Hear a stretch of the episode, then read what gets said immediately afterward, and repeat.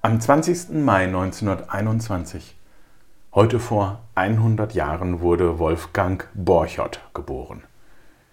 Der Autor von Draußen vor der Tür, diesem so wichtigen Text zum Verständnis der Nachkriegszeit, starb 1947 schwer krank im Alter von nur 26 Jahren. In unserer Literatursammlung im Museum Zentrum für verfolgte Künste befinden sich alle Veröffentlichungen von Borchert, aber auch Briefe, Typoskripte und unveröffentlichte Gedichte. In der Literaturdauerausstellung des Museums ist Borchert von zentraler Bedeutung. Das schon erwähnte draußen vor der Tür ist keine klassische Novelle, Kurzgeschichte, noch ist es ein Theaterstück sondern es war von ihm von Anfang an als Radiohörspiel geplant. Die Anmoderation der Erstausstrahlung durch den Schriftsteller Ernst Schnabel macht deutlich, weshalb die künstlerische Stimme von Wolfgang Borchert so wichtig war und weshalb sie auch heute noch wichtig ist. Hier kommt ein Mann nach Deutschland. Er war lange weg, der Mann, sehr lange vielleicht zu lange. Und er kommt ganz anders wieder, als er wegging. Äußerlich scheint er ein naher Verwandter jener Gebilde zu sein, die auf den Feldern stehen, um die Vögel und abends manchmal auch die Menschen zu erschrecken. Innerlich auch. Er hat tausend Tage draußen in der Kälte gewartet. Und als Eintrittsgeld musste er noch mit seiner Kniescheibe bezahlen. Und nachdem er nun tausend Nächte draußen in der Kälte gewartet hat, kommt er endlich doch noch nach Hause. Ein Mann kommt nach Deutschland. Und da erlebt er einen ganz tollen Film. Er muss sich während der Vorstellung mehrmals in den Arm kneifen, denn er weiß nicht, ob er wacht oder träumt. Aber dann sieht er, dass es rechts und links neben ihm noch mehr Leute gibt, die alle dasselbe erleben. Und er denkt, dass es dann doch wohl die Wahrheit sein muss. Ja. Und als er dann am Schluss mit leerem Magen und kalten Füßen wieder auf der Straße steht, merkt er, dass es eigentlich nur ein ganz alltäglicher Film war. Ein ganz alltäglicher Film. Von einem Mann, der nach Deutschland kommt. Einer von denen. Einer von denen, die nach Hause kommen und die dann doch nicht nach Hause kommen, weil für sie kein Zuhause mehr da ist. Und ihr Zuhause ist dann draußen, vor der Tür. Ihr Deutschland ist draußen, nachts, im Regen, auf der Straße. Das ist Ihr Deutschland. Unsere aktuellen Ausstellungen im Museum versammeln sich unter einem lauten, vielfarbigen Nein. Zum 100. Geburtstag von Borchert möchten wir an seinen letzten Text erinnern, dem Manifest, und dann gibt es nur eins, sag Nein.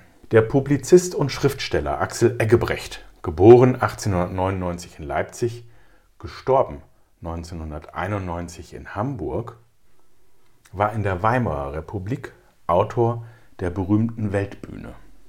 Links sein, das war für ihn nicht der Kommunismus, sondern eine Lebensform radikalisierter Bürgerlichkeit.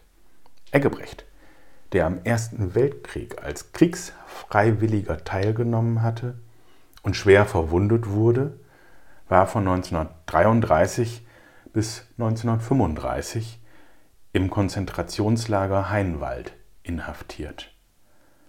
Danach suchte er unter Pseudonym sein Auskommen im NS-Regime als Drehbuchautor in der Filmbranche. Nach dem Zweiten Weltkrieg war Eggebrecht Mitbegründer des Nordwestdeutschen Rundfunks NWDR. Mit seinen journalistischen Beiträgen für den Rundfunk, seiner beständigen Berichterstattung über NS-Prozesse wie den Auschwitz-Prozess in Frankfurt am Main und den Euthanasie-Prozess in Limburg hatte er großen Anteil am Gelingen der Demokratie in der Bundesrepublik Deutschland. Aus der Geschichte lernen hieß für ihn, Hitler nicht als Betriebsunfall zu betrachten. Sein Roman Volk ans Gewehr entwickelte 1959 die Vorgeschichte die zu Hitler führte, und seine Autobiografie der halbe Weg, Zwischenbilanz einer Epoche, die mit dem Jahre 1945 endet, bleibt auf der Spur.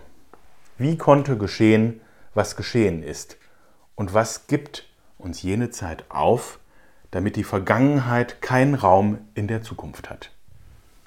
1979, im Alter von 80 Jahren, gab Axel Eggebrecht das Buch Die zornigen alten Männer heraus, in dem er das Defizit an bürgerlicher Aufklärung in Deutschland beklagte. Eggebrecht hatte aber auch andere, unpolitische Seiten. Sein Buch über Katzen ist ganz wunderbar. 1947 schrieb Eggebrecht das Hörspiel Was wäre wenn? Ein Rückblick auf die Zukunft der Welt. Er entwickelt in einer prophetischen Voraussicht auf das Jahr 2047 die Idee einer Europäischen Union, in die das viergeteilte Deutschland eingebettet ist. Auf der Moskauer Konferenz der alliierten Außenminister vom 10. März bis 24. April 1947 kündigte sich die Teilung der Welt in zwei Blöcke an.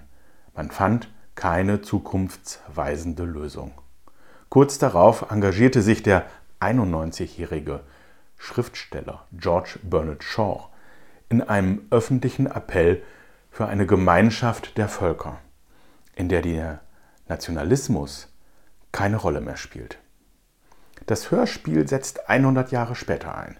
Bei einer Tagung an der UNESCO-Universität in Prag hält ein tschechischer Professor eine Rede, in der er an den Zustand nach dem Zweiten Weltkrieg erinnert und zeigt, wie die Vereinigung der bis dahin so eigensüchtigen Staaten Europas möglich ist. Eine utopische Apparatur bringt die schon längst verstorbenen agierenden Politiker jener Moskauer Konferenz wieder zusammen. Und sie erinnern sich unter der Führung von George Bernard Shaw an die Einigung, an die Lösung der Probleme und an die Zukunft Europas, die nun hinter ihnen liegt. 100 Jahre Frieden. Der todkranke Wolfgang Borchert hört dieses Hörspiel wohl im Radio und schrieb mit letzter Kraft im Clara Spital in Basel im Oktober 1947 sein Manifest als Prolog zu einem Hörspiel von Axel Eggebrecht. Dann gibt es nur eins, sag Nein. Dieses Manifest des Bürgerrechts ist Wolfgang Borcherts Vermächtnis. Vier Jahrzehnte später wird das Manifest von Borchert zur Leitschnur der BürgerrechtlerInnen in und aus der DDR, der zweiten deutschen Diktatur des 20. Jahrhunderts. Mit Jürgen Fuchs an der Spitze und in der Gemeinschaft der Einzelgänger Robert Havemann, Wolf Biermann und Rainer Kunze stellte das Volk sich an die Seite der Polen, Ungarn, Tschechen und Slowaken und erkämpfte sich seine Freiheit. Die friedliche Revolution von 1989 stürzte die Diktatur, brachte den Deutschen die Wiedervereinigung und trug zum Ende des kommunistischen Totalitarismus und der Teilung der Welt in zwei Blöcke bei. Fast schien es so, als wenn das Manifest von Wolfgang Borchert Gehör geschenkt bekommen hätte und aus der Welt ein friedlicher Ort ohne Krieg und Mord geworden wäre. Doch dieser utopische Traum wurde schon kurz nach der Wiedervereinigung in Brandanschlägen und politischen Morden wie hier in Solingen zerstört. Wir haben uns im Museum ein deutliches Leitbild gegeben und das Manifest von Wolfgang Borchert ist das pazifistische Fundament unseres Handelns. Du, Mann an der Maschine und Mann in der Werkstatt, wenn sie dir morgen befehlen, du sollst keine Wasserrohre und keine Kochtöpfe mehr machen, sondern Stahlhelme und Maschinengewehre, dann gibt es nur eins, sag nein. Du, Mädchen hinterm Ladentisch und Mädchen im Büro, wenn sie dir morgen befehlen, du sollst Granaten füllen und Zielfernrohre für Scharfschützengewehre montieren, dann gibt es nur eins, sag nein. Du, Besitzer der Fabrik, wenn sie dir morgen befehlen, du sollst statt Puder und Kakao Schießpulver verkaufen, dann gibt es nur eins, sag Nein. Du, Dichter in deiner Stube, wenn sie dir morgen befehlen, du sollst keine Liebeslieder, du sollst Hasslieder singen, dann gibt es nur eins, sag Nein. Du, Arzt am Krankenbett, wenn sie dir morgen befehlen, du sollst die Männer kriegstauglich schreiben, dann gibt es nur eins, sag Nein. Du, Pfarrer auf der Kanzel, wenn sie dir morgen befehlen, du sollst den Mord segnen und den Krieg heilig sprechen, dann gibt es nur eins. Sag Nein. Du, Kapitän auf dem Dampfer, wenn sie dir morgen befehlen, du sollst keinen Weizen mehr fahren, sondern Kanonen und Panzer, dann gibt es nur eins. Sag Nein.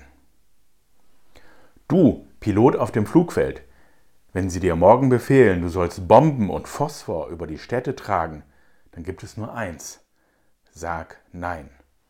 Du, Richter im Talar, wenn sie dir morgen befehlen, du sollst zum Kriegsgericht gehen, dann gibt es nur eins. Sag Nein.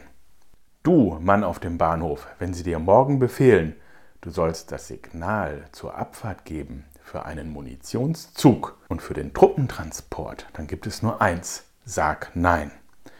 Du, Mutter in der Normandie und Mutter in der Ukraine, du, Mutter in Frisco und London, du am Hoang Ho und am Mississippi, du Mutter in Nepal und Hamburg, in Kairo und Oslo, Mütter in der Welt, dann gibt es nur eins. Sagt Nein, Mütter, sagt Nein.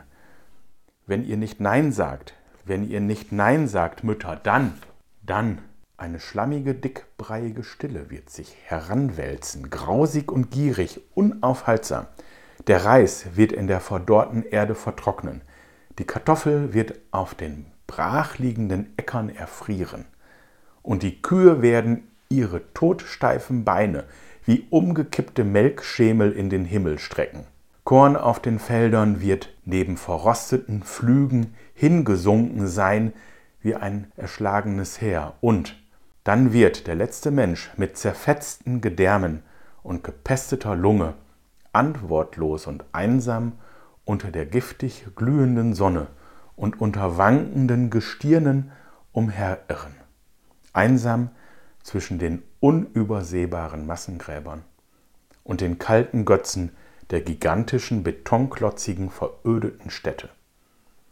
Der letzte Mensch, dürr, wahnsinnig, lästernd, klagend, und seine furchtbare Klage, warum, wird ungehört in der Steppe verrinnen, durch die geborstenen Ruinen wehen, versickern im Schutt der Kirchen, gegen Hochbunker klatschen, in Blutlachen fallen, ungehört, antwortlos. All dies wird eintreffen. Morgen, morgen, vielleicht, vielleicht heute Nacht, wenn, wenn, wenn ihr nicht Nein sagt.